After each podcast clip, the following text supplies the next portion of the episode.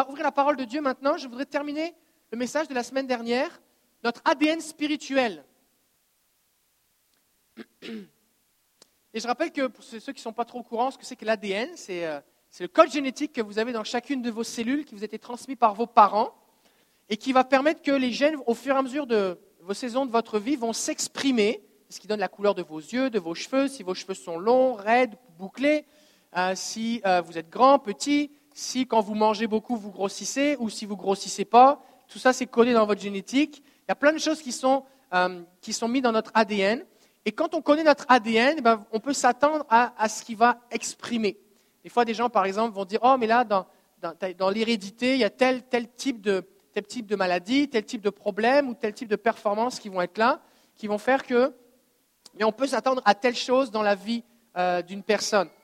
Et donc notre ADN spirituel, en fait, c'est, où est-ce qu'on s'en va, c'est qui on est et pourquoi on est là et qu'est-ce qu'on va vivre.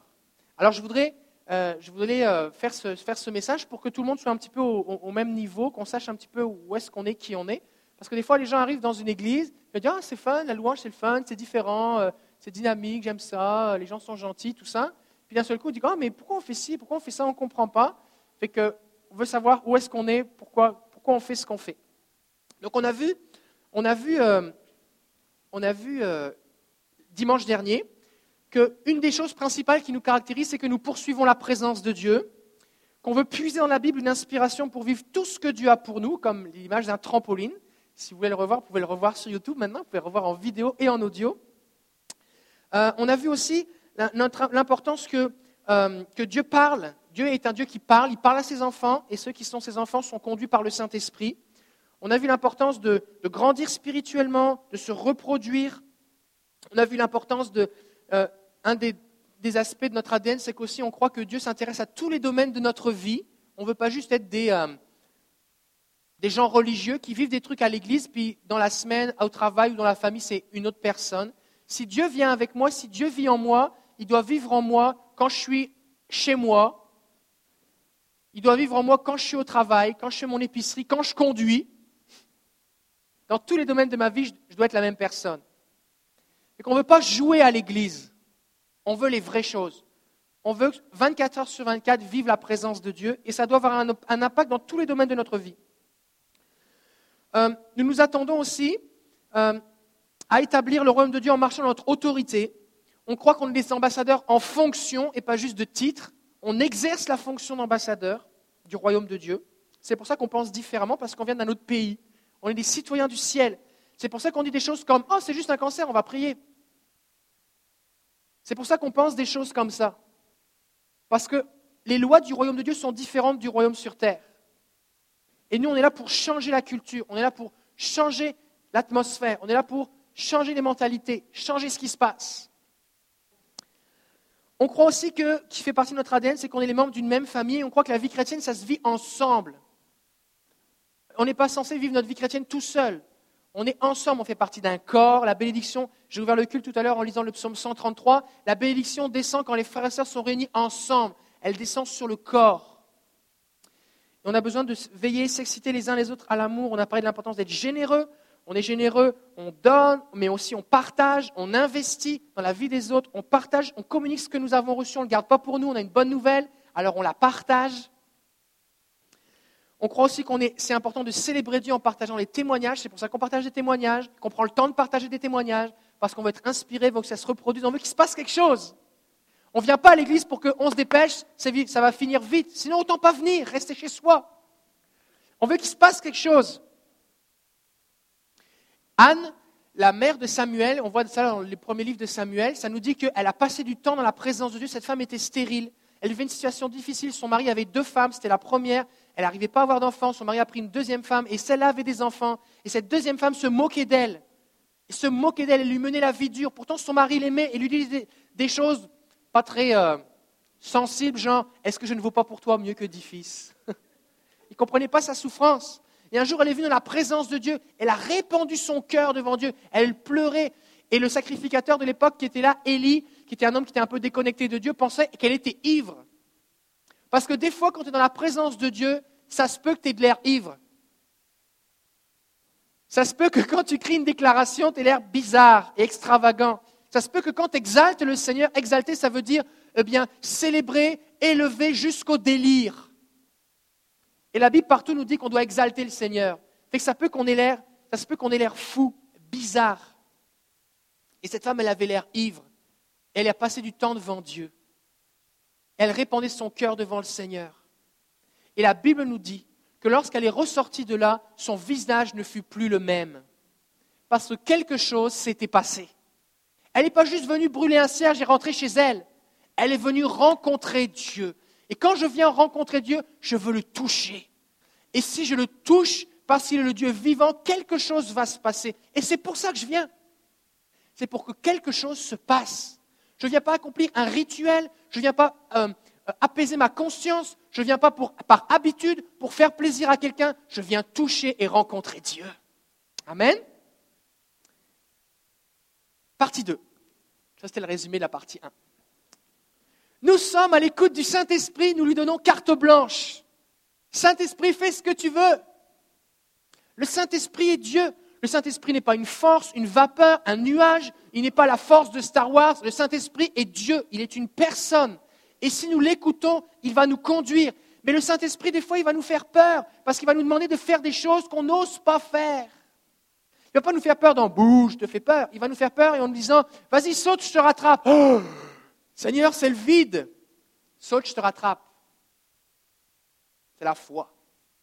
Il va nous demander de faire des choses. Il va nous dire Va prier pour telle personne. Il va nous dire Telle personne a mal au genou, va prier pour elle. Mais Seigneur, elle n'a pas l'air de boiter. Va prier, fais-moi confiance. Le Saint-Esprit va nous dire des choses comme te réveiller la nuit et te dire prie pour telle personne. Mais Seigneur, pourquoi tout, avait l'air correct la dernière fois que je l'ai vu, prie pour elle. Le Saint-Esprit va te dire des choses comme appelle-le, appelle-la, écris-lui, donne-lui de l'argent.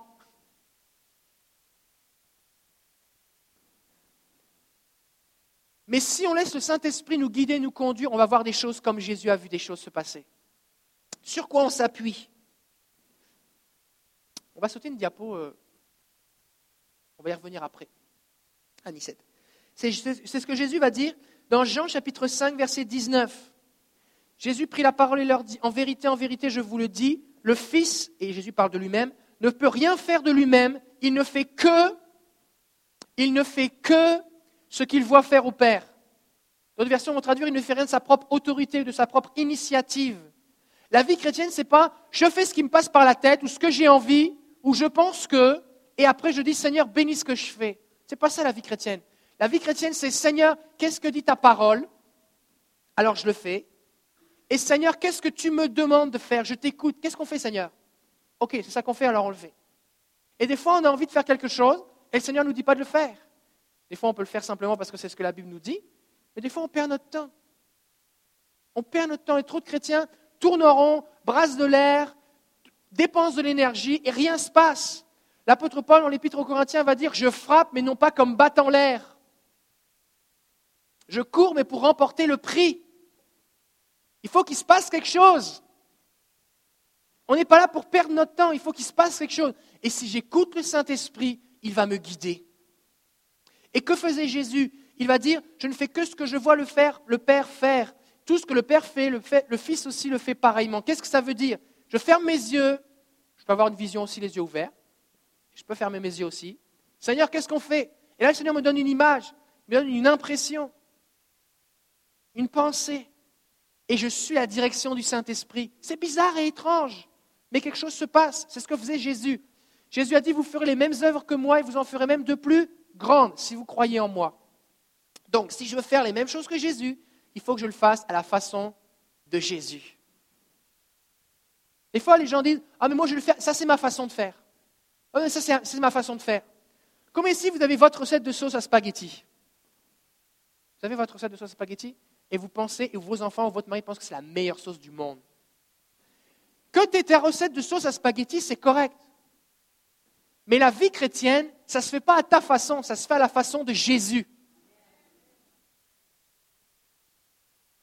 Et la façon de Jésus, c'est Jésus, Saint-Esprit, qu'est-ce qu'on fait? Je dis ce que tu me dis, je fais ce que tu me montres. Et si je fais ça, je vais voir les mêmes œuvres que Jésus. On va revenir à la diapo précédente, Anisette. Quand on prie, une des choses qu'on fait souvent ici, peut-être vous trouvez ça bizarre, c'est que, si vous n'avez pas entendu pourquoi on le fait, et c'est pour ça que je l'explique, c'est qu'on demande au Saint-Esprit de nous guider comment prier. Et c'est pour ça que je dis des, des fois des choses comme allez trouver quelqu'un que vous ne connaissez pas et priez pour lui. Il y a des choses que les gens ont peur de faire, parler en public et aller prier pour quelqu'un que tu ne connais pas. Comment ici vous trouvez ça super le fun et ça vous met super à l'aise d'aller prier pour quelqu'un que vous ne connaissez pas? Pas beaucoup, hein? Comment ici ça vous fait peur? Vous ne savez pas quoi dire? Qu'est-ce qui va se passer? Est-ce que ça vous arrive des fois? Pourquoi on fait ça? C'est parce que la Bible nous dit dans Romains 8, 26, de même aussi l'Esprit, le Saint-Esprit, nous est en aide dans notre infirmité, car nous ne savons pas ce qu'il faut demander comme il convient, mais l'Esprit lui-même intercède par des soupirs inexprimables. Je ne sais pas comment prier. Je suis un pasteur, j'ai un bac en théologie, j'ai lu la Bible plein de fois, j'ai lu des milliers de pages, j'allais dire de bouquins, mais des centaines de bouquins, pas des milliers, mais fait plein de choses, ça fait des années que je prêche et tout ça, je ne sais pas comment prier. Pasteur, prie pour moi. J'ai aucune idée de comment prier. Pourquoi? Parce que je ne sais pas quel est ton besoin, je ne sais pas ce que Dieu veut. J'ai besoin d'écouter Jésus.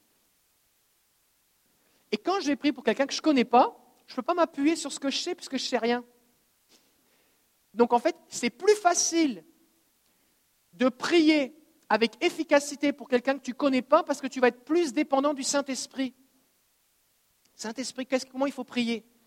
Et là, le Saint-Esprit va murmurer à ton oreille, va murmurer à ton cœur, va te donner des images, des pensées, des impressions, te rappeler un verset, te faire éprouver la condition de la personne, te donner des paroles de connaissance, des paroles de sagesse, et va te guider dans la prière. Tu vas prophétiser, tu vas prier, et il va se passer quelque chose.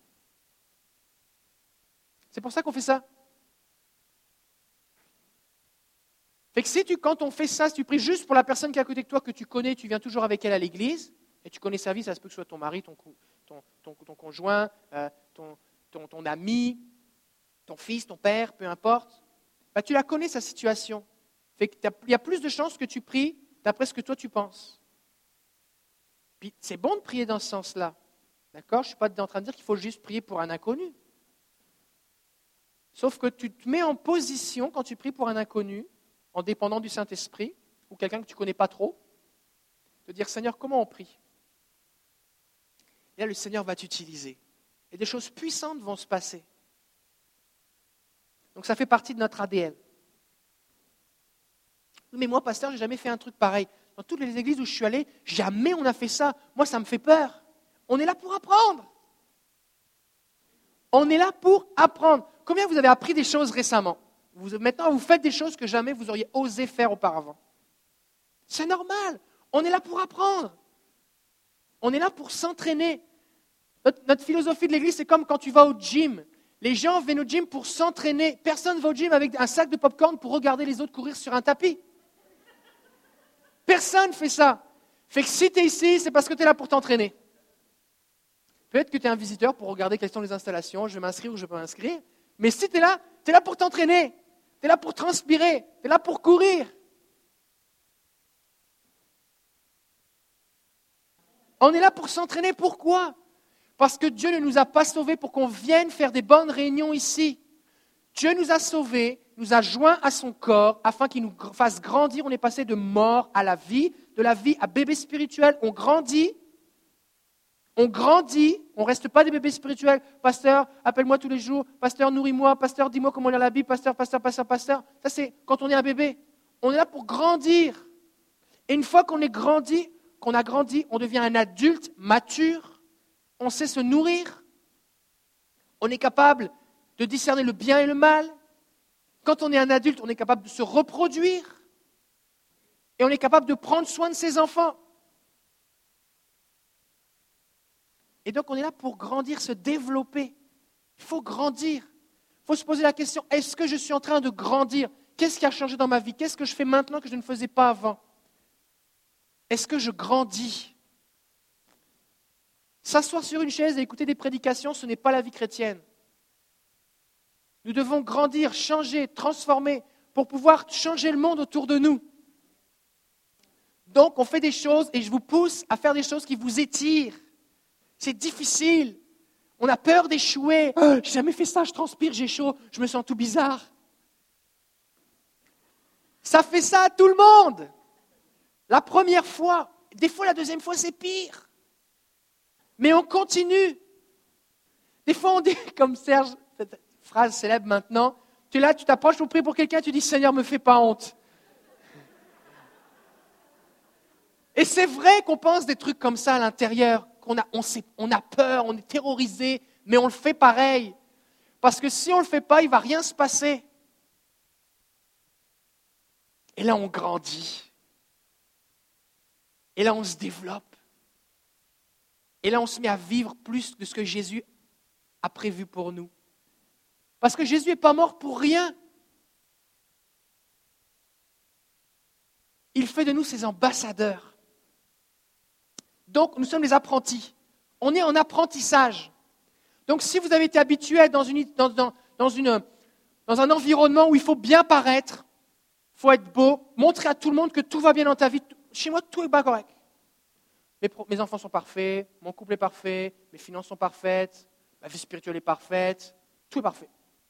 Il ne faut surtout pas que je montre que j'ai des problèmes. Surtout pas que je demande de la prière, on va croire que j'ai un problème. Je n'ai pas de faiblesse, tout va bien. Je mets mon masque. Bonjour frère, que Dieu te bénisse, alléluia, comment ça va? Par la grâce de Dieu, merci Jésus.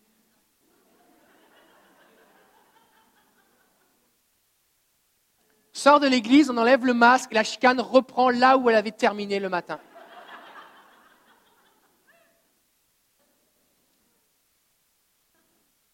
C'est pas ça que Jésus veut. Parce que si tu fais ça, le masque, tu grandis pas. Tu essayes d'impressionner qui? Tu essayes d'impressionner les gens autour de toi? C'est quoi le point? Tu essayes d'impressionner Dieu? Dieu, il voit ce qu'il y a derrière le masque. Que ça ne sert à rien. Même quelque part, c'est se moquer de Dieu. Parce que c'est le prendre pour un aveugle. Parce que Dieu, il sait ce qu'il y a au fond de ton cœur. Quand tu t'approches de Dieu avec un masque, c'est quasiment se moquer de lui. On veut vivre les vraies choses. On est en apprentissage. Fait que c'est normal qu'au milieu de nous, on dise des choses comme J'ai des problèmes, prie pour moi. J'y arrive pas, prie pour moi. Je suis juste un être humain, prie pour moi. Je suis en train d'apprendre ça, je trouve ça difficile. Je trouve ça difficile, prie pour moi. Est-ce que tu peux prier pour moi? On va le dire ensemble. Est-ce que tu peux prier pour moi? Regardez autour de vous si quelqu'un fait une crise cardiaque. Tout le monde a survécu? Est-ce que tu peux prier pour moi? Est-ce que tu peux prier pour moi? Oh, Mais moi, pasteur, comment est-ce que je pourrais prier pour toi? Qui suis-je? Tu es un enfant de Dieu. Priez pour moi. Mais demandez de la prière. On ne veut pas être de ces orgueilleux spirituels qui font juste prier pour les autres, mais qui, eux, n'ont jamais besoin de prière. L'apôtre Paul dit, j'ai des révélations en mystère, Jésus vient me parler en direct. Ce n'est même pas les, Pierre, Jacques et Jean qui m'ont parlé, c'est Jésus en direct. Priez pour moi. Quelqu'un qui est en santé spirituelle dit, prie pour moi.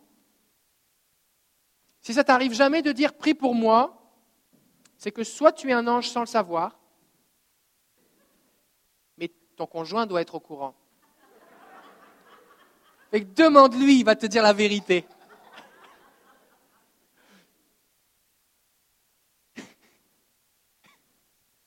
Soit tu n'es pas conscient que tu as besoin de progresser. Tu n'es pas conscient. Tu es aveugle, tu es dans l'illusion. Tu vis dans un rêve. Tu as besoin de grandir, tu as besoin de changer. Et la prière, c'est une des façons dont on change. Et quand tu dis, Seigneur, change-moi, tu peux changer, mais quand tu dis, s'il te plaît, prie pour moi, j'ai besoin de changer, qu'est-ce que tu fais? Tu t'humilies. Et la Bible dit que Dieu fait grâce aux humbles. Et il y a beaucoup de prières qu'on demande à Dieu que Dieu n'exauce pas parce qu'il attend que tu demandes à quelqu'un d'autre de prier pour toi. Parce que Dieu aime ça, utiliser son corps. Dieu aime ça, utiliser les gens à qui tu diras jamais je lui demanderai de la prière. Des fois, on attend que ce soit le pasteur ou tel homme de Dieu ou telle femme de Dieu qui prie pour nous. Alors que la personne que tu rencontres si souvent, qui a aussi plein de problèmes, mais pas les mêmes que toi, elle va prier et tu vas être béni. Parce que toutes et tous, on a des problèmes. Mais on est tous différents. Il y a des endroits dans lesquels on a grandi, des endroits dans lesquels on stagne, et des endroits dans lesquels on a régressé. Mais il y a bien quelqu'un autour de moi qui est un petit peu plus en avant que moi dans ce domaine-là dans lequel j'ai un besoin.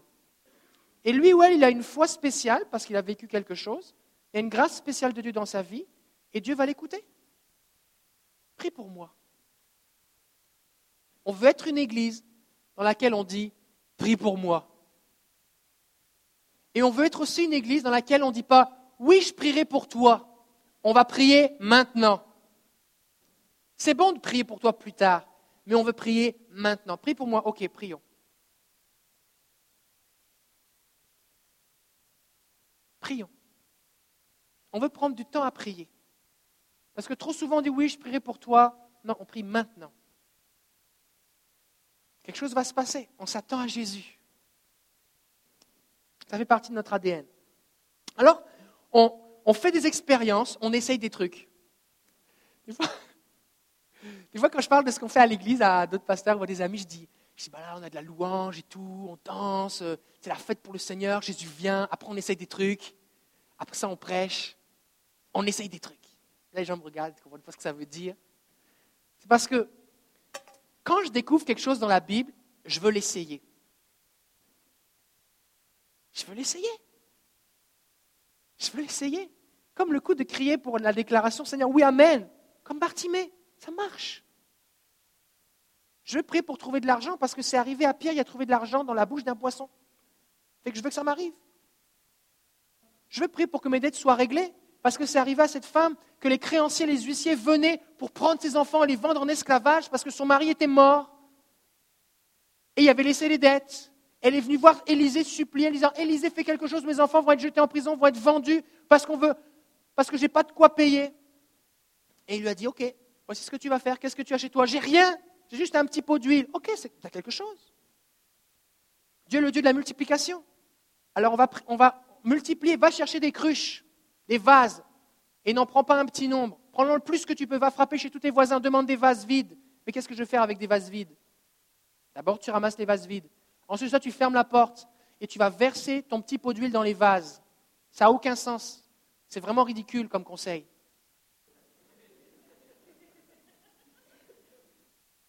C'est vraiment ridicule.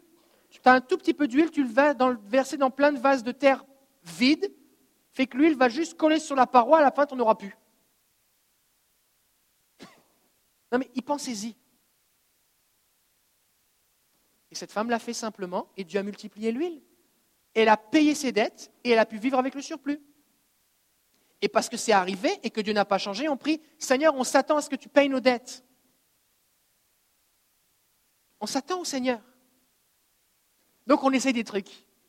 Fait que ça arrive souvent qu'on fait des choses qu'on n'a jamais fait et on ne sait même pas si ça va, marcher, mais on, s'y attend, on croit parce que c'est dans la Bible.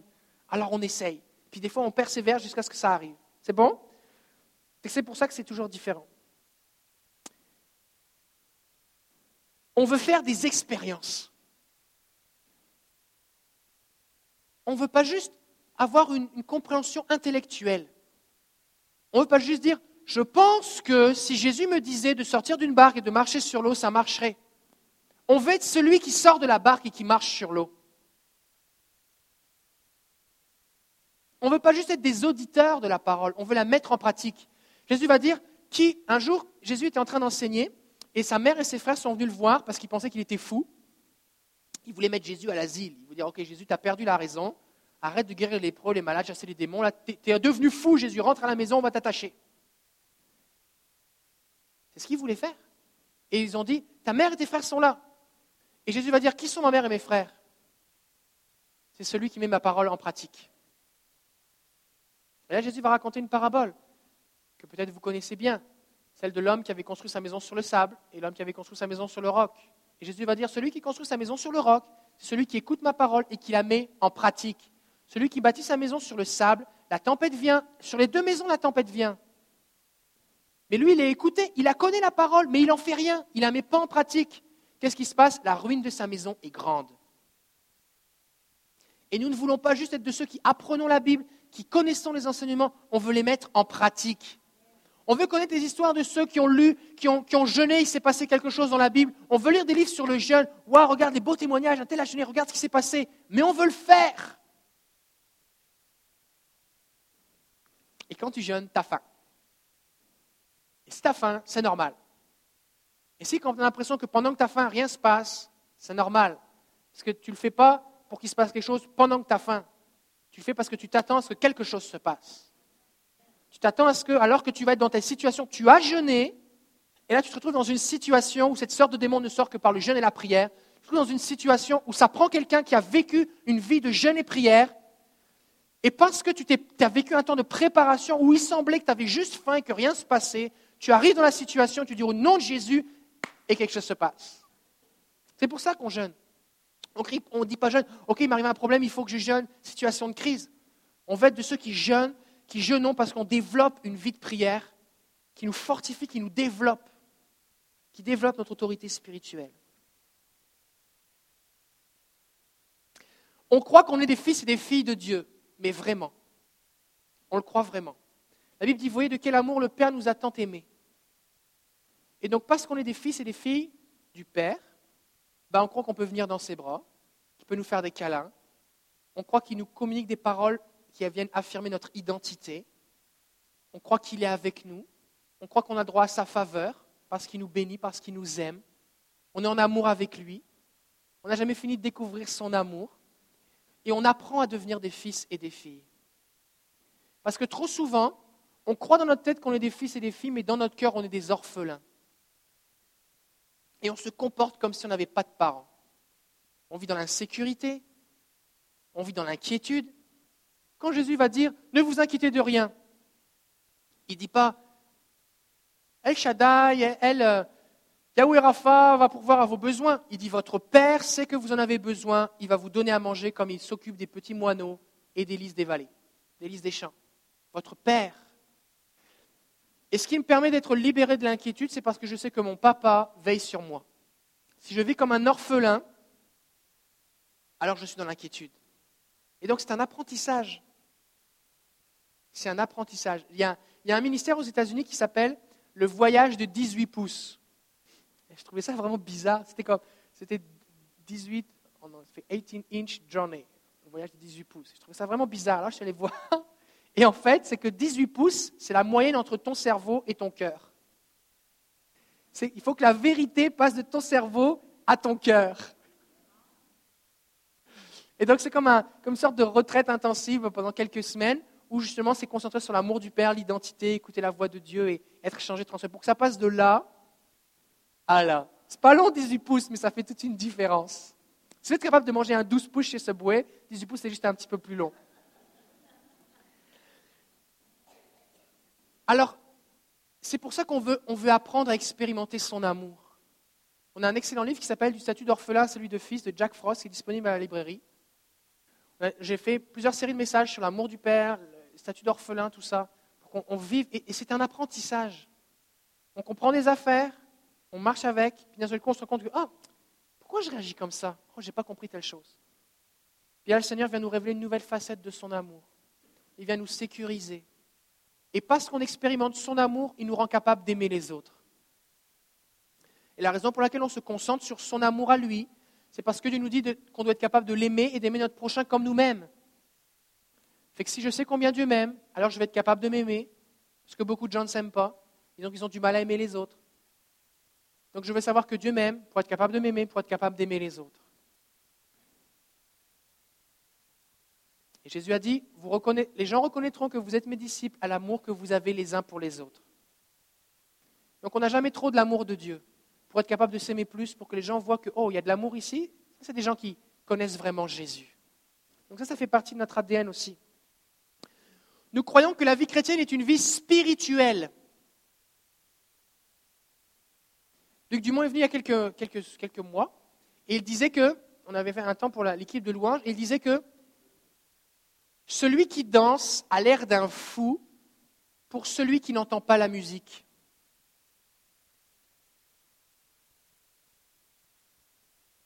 des fois, ça arrive qu'on a une vidéo, on n'a pas le son. Si tu regardes un film et que tu enlèves la trame sonore, l'expérience est complètement différente. Si tu as juste les dialogues, tu n'as pas la musique. Si tu regardes un film qui fait peur ou un film d'action sans la musique, c'est vraiment, ça n'a pas l'air vraiment de l'action. Vois quelqu'un qui court, qui saute d'un immeuble, d'un hélicoptère, mais tu n'as pas la bonne sonore derrière, tu vois juste un gars qui saute. Mais c'est la grosse musique, avec le rythme qui augmente, ton, rythme cardiaque augmente, tu commences à, avoir les mains moites, tu transpires, tu as presque peur pour lui, tu es comme, es immergé dedans. Vous comprenez de quoi je parle? Des fois, ce qui se passe, c'est qu'on essaye de voir la vie chrétienne juste d'après ce qu'on voit. Mais ce qui se passe avec ce qu'on voit avec nos yeux, c'est juste une toute petite partie de ce que Dieu fait. La majeure partie de ce que Dieu fait, ça se passe dans le monde spirituel.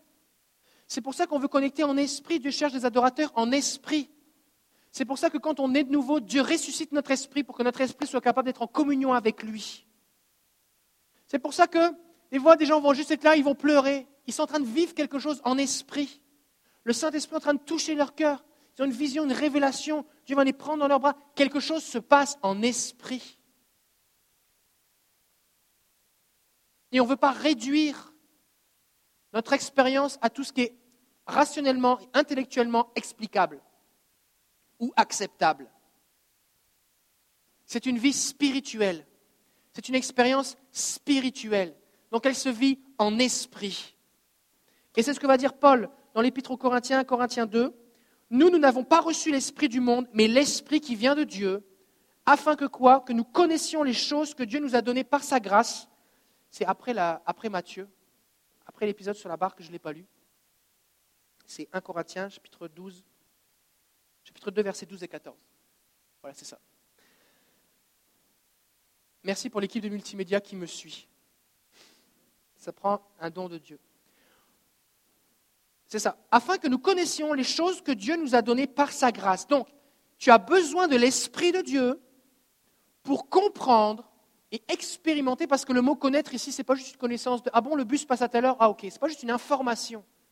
C'est une expérimentation, c'est une appropriation, une assimilation, une, expérience, afin que nous connaissions les choses que Dieu nous a données. tu peux savoir que Dieu nous aime. Dieu m'aime. Ah, merci. Je suis content de le savoir. Mais tu peux expérimenter son amour. Et ça, ça se passe comment? Par l'Esprit de Dieu. C'est une expérience en esprit. C'est pour ça que des fois, dans les temps de louange, on va dire, on veut se concentrer sur le Seigneur. Ce n'est pas le temps de regarder ailleurs, c'est le temps de te concentrer. Oui, mais là, je vois rien. Oui, mais tes yeux ne vont pas voir de l'amour couler. Tes yeux spirituels vont le voir, le ressentir. Ton esprit va le ressentir, le percevoir. Fait que tu dois apprendre à développer ton esprit. Si tu n'es pas habitué, si tu es habitué à travailler sur un clavier et que tu fais un petit peu de rénovation ou euh, de bricolage ou quelque chose, tu fais un mouvement répétitif, tu vas découvrir des nouveaux muscles le lendemain. je ne savais pas, j'avais un muscle ici. Parce que c'était un muscle, tu l'avais tellement jamais sollicité que tu l'as utilisé un petit peu et il fait mal. Mais ton esprit, la plupart du temps, il n'a tellement jamais été sollicité, on a tellement été habitué à juste utiliser nos émotions et notre intelligence qu'on n'a pas utilisé notre esprit, fait qu'on ne sait pas comment se concentrer. On ne sait pas comment faire. Au mois de janvier, il y a deux ans, il y a deux ans qu'on est allé à Toronto, J'étais allé dans une conférence à Toronto et puis euh, Heidi Baker était là, elle prêchait. Elle avait juste une phrase. Pendant 45 minutes, elle a répété la même phrase. Et qu'au début, j'ai trouvé ça un petit peu euh, ordinaire. Ordinaire, pour ceux qui sont en Europe, ordinaire c'est euh, bizarre ou pas, pas approprié, quelque chose comme ça on va dire. Elle était à genoux, elle, elle répétait, mets tes pieds sur les pieds de Jésus, mets tes mains dans ses mains et laisse-le te conduire. Pendant 45 minutes, elle a répété ça. Et entre deux, elle disait, si vous êtes fatigué, rentrez chez vous. Si vos enfants sont avec la gardienne, soyez bénis, rentrez chez vous. Rentrez chez vous. Si vous voulez rester vous concentrer, concentrez-vous sur le Seigneur. Si vous ouvrez vos yeux, rentrez chez vous. C'était juste ça qui se passait. Là, au bout d'un moment, je me suis dit, bon, il y a quelque chose à, vivre ici, fait que je vais faire ce qu'elle dit, je vais me concentrer. là, j'ai commencé à juste me concentrer, juste me concentrer avec mon esprit, pas avec mon intelligence qui dit mais c'est vraiment bizarre. Où est le deuxième et le troisième point de sa prédication? Fait que j'ai mis mon intelligence sur off. Et j'ai mis mon esprit sur on. Est-ce que c'est biblique de faire ça? Oui. L'apôtre Paul dit quand celui qui parle en langue, son intelligence est au repos, mais son esprit est en prière. Donc il y a vraiment une différence entre l'intelligence et l'esprit. Et je me suis concentré en esprit. Là, j'étais là comme ça, et elle répétait la même phrase, qu'il y avait comme une vague de Dieu qui venait. Et là, j'ai comme compris ce qu'elle voulait dire. Et je me suis vu comme si j'avais mes pieds sur les pieds de Jésus, les mains dans ses mains, et lui marche, mais moi je suis attaché à lui. Et là, et je vais pouvoir avancer. Et là, d'un seul coup, il m'est arrivé quelque chose qui m'était jamais arrivé auparavant. C'est comme s'il y a une vague de gloire qui est venue sur moi, et je me suis retrouvé, c'est comme si. Mais il n'y avait personne devant moi. Personne ne me touchait. Et je me suis retrouvé comme ça. Et là, je résistais de toutes mes forces pour ne pas tomber en arrière.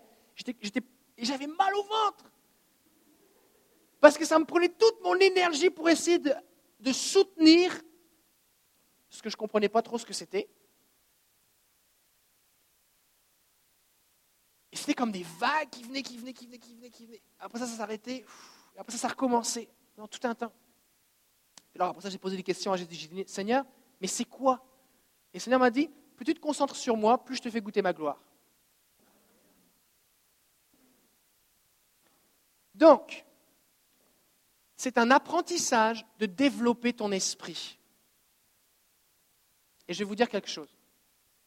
Partout dans le monde, les gens qui ne sont pas chrétiens n'ont pas de problème avec ça à développer ton esprit. Il y a des cours, des séminaires, des bouquins, développer ton esprit, développe ton esprit, tes chakras, appelle-le comme tu veux. Mais les gens comprennent que tu peux développer ton esprit. Et les chrétiens, ce qu'ils font, ils disent Ah non, on ne veut rien savoir de l'esprit, c'est je veux juste réfléchir, comprendre les principes ABCD, fais pas ci, fais pas ça. Du coup, on ne fait rien de spirituel. On doit apprendre à connecter notre esprit, apprendre à se concentrer, prendre des temps de silence, attendre devant lui, expérimenter sa présence. Pas juste se contenter de Ah Seigneur, tu es venu, merci. Non, je veux savourer ta présence. Alors ça fait partie de notre ADN. Alors c'est ça, l'apôtre Paul continue au verset 13. Il dit, nous en parlons non avec des discours qu'enseigne la sagesse humaine, mais avec ceux qu'enseigne l'esprit, employant un langage spirituel pour les choses spirituelles.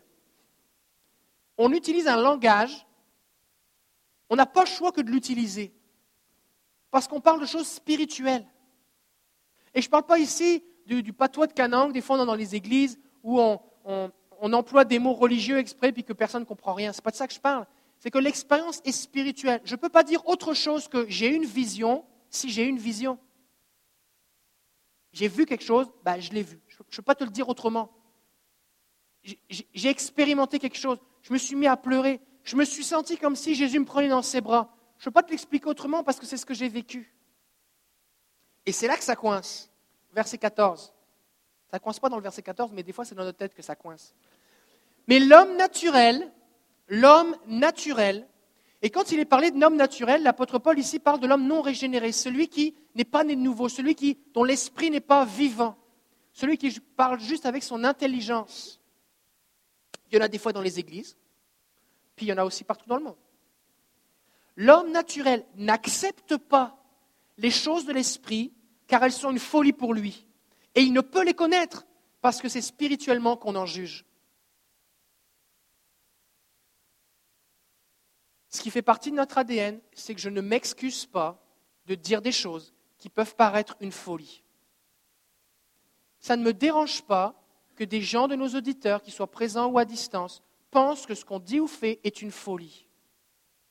Ça ne me dérange pas, parce qu'en fait c'est normal. Parce que la seule façon de juger et de comprendre une expérience spirituelle, c'est d'être spirituellement vivant. Alors, parenthèse, je ne suis pas en train de dire que si tu n'as pas vécu une expérience dont je te parle, que forcément tu es mort spirituellement. Ce que je te dis, c'est que si tu ne peux pas le comprendre, peut-être c'est parce que tu as besoin que ton esprit soit ressuscité ou réanimé.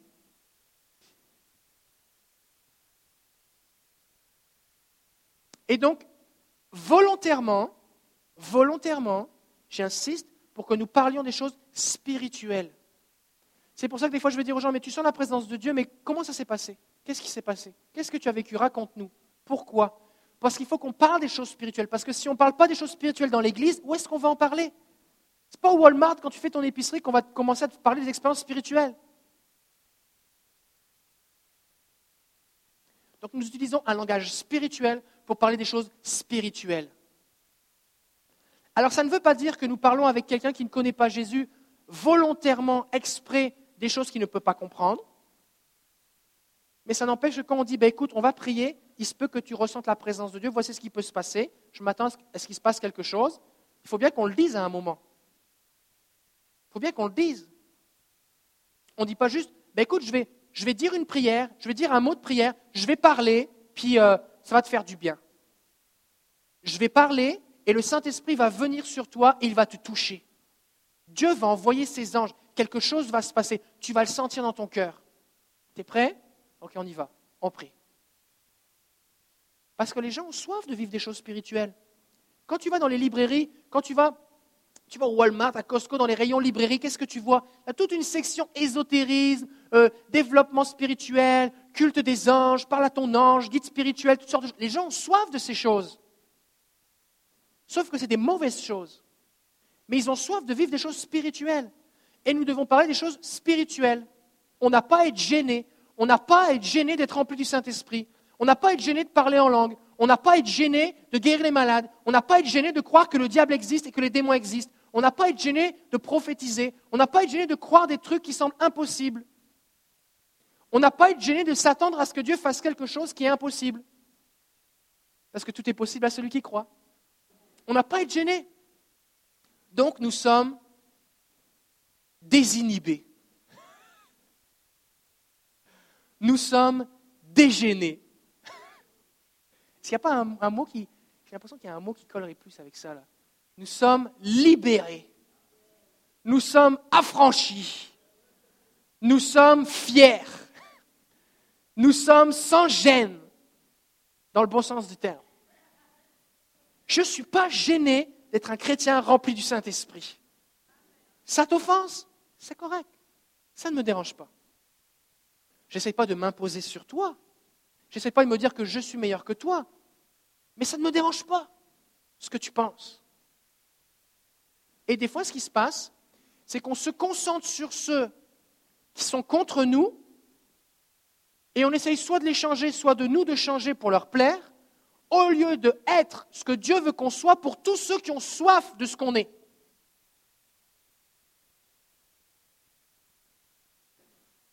Telle personne ne veut pas qu'on prie pour elle, c'est pas grave. Il y en a plein d'autres qui ont envie, trouve-les.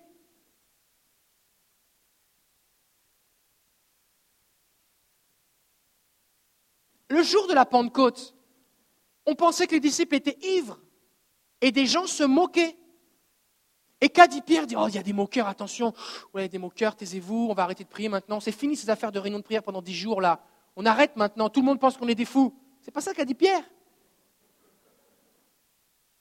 Mais des fois, c'est ce qu'on fait dans les églises. Oh, attention, il y a des gens qui ne connaissent pas Jésus, et l'air pas trop joyeux, et l'air pas trop amoureux de Jésus, et l'air pas trop passionné, sois pas trop béni, pleure pas, les gens vont penser que tu es bizarre. Qu'est-ce qu'a dit Pierre? Il a expliqué. Il a dit, vous trouvez ça bizarre? C'est bizarre. Mais voici ce que c'est. Je vais vous expliquer. Joël chapitre 2 verset 28 nous dit que dans les derniers temps, Dieu va répandre son esprit, il va sur toute chair, vos serviteurs et vos servantes, vos jeunes gens prophétiseront, les vieillards auront des songes et auront des visions. C'est marqué dans la Bible, ça a été annoncé il y a des centaines d'années, voici ce qui se passe, c'est maintenant. Et ceux qui se moquaient ont continué de se moquer, mais ceux qui avaient soif, leur cœur, la Bible nous dit, ont, été transpercés dans leur cœur par la parole de Pierre et ils ont dit, homme frère, que doit-on faire pour être sauvé Laisse le moqueur se moquer. Dieu se moque des moqueurs. Et toi, sois rempli du Saint-Esprit, sois en feu. On dit d'être pas trop chaud, chauffe plus. Et Dieu va te conduire vers ceux qui ont soif des choses de Dieu. Donc ça fait partie, on ne s'excuse pas. On ne s'excuse pas d'avoir l'air bizarre à partir du moment où on trouve une base biblique.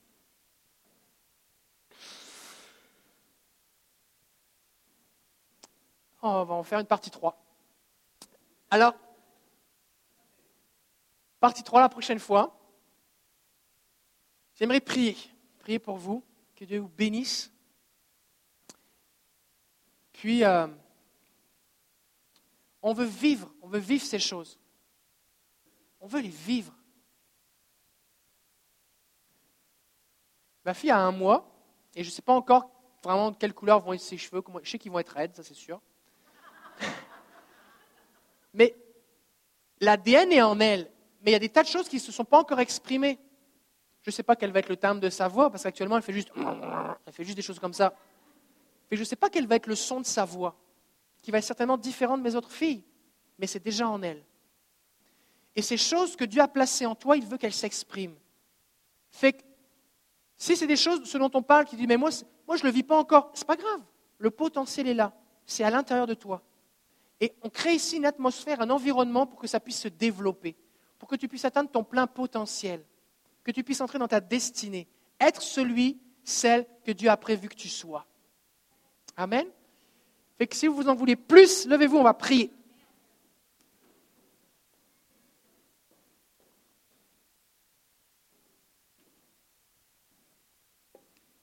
Alléluia. Seigneur, nous te rendons grâce, nous te bénissons pour la liberté que nous avons de te louer, de te célébrer. Nous te bénissons, Seigneur, parce qu'on n'est pas tout seul. On n'est pas tout seul à être aimé, on n'est pas tout seul, Seigneur, à être en amour avec toi, passionné. On n'est pas tout seul à vivre des choses spirituelles, incompréhensibles intellectuellement. Il y en a d'autres, Seigneur. Merci parce que tu nous as fait rencontrer. Merci parce qu'au contact les uns des autres, on peut s'encourager, se stimuler, grandir ensemble. Merci Jésus parce que tout ce que nous avons vécu jusqu'à présent, c'est rien par rapport à tout ce que tu as pour nous. Merci Jésus pour les témoignages de cancer guéri. Merci Jésus pour les témoignages de, que tu te tiens euh, comme un juste. Merci pour les, les bénédictions financières, tout ce qu'on entend, Seigneur. Et merci parce qu'il y en a plus. Alors Seigneur, on prie que tu continues de nous, de faire briller ta face sur nous, Seigneur, comme le soleil eh bien, euh, éclaire les plantes les fleurs jusqu'à ce qu'elles arrivent à leur plein épanouissement, Seigneur. Je prie pour chaque personne ici, on est comme tous des arbres différents. Et, et je prie qu'on arrive à pleine maturité, qu'on porte du fruit, qu'on soit des fleurs pleinement épanouies, Seigneur. Que, Seigneur, les gens autour de nous voient nos bonnes œuvres et qu'ils glorifient le Père. Qu'ils voient ta gloire au travers de nous, Seigneur. Utilise-nous. Sers-toi de nous, Seigneur. Sers-toi de nous, Jésus. Seigneur, place-nous comme dans un incubateur où on va grandir, se développer, se multiplier, Seigneur. Seigneur, on ne veut pas juste vivre la vie chrétienne dans, ces quatre murs, Seigneur. On veut répandre ton royaume partout où on va, à l'épicerie, au travail, dans nos familles, dans nos quartiers, Seigneur. Sers-toi de nous, Jésus. Seigneur, on veut te prendre au sérieux. On veut être sérieux avec toi.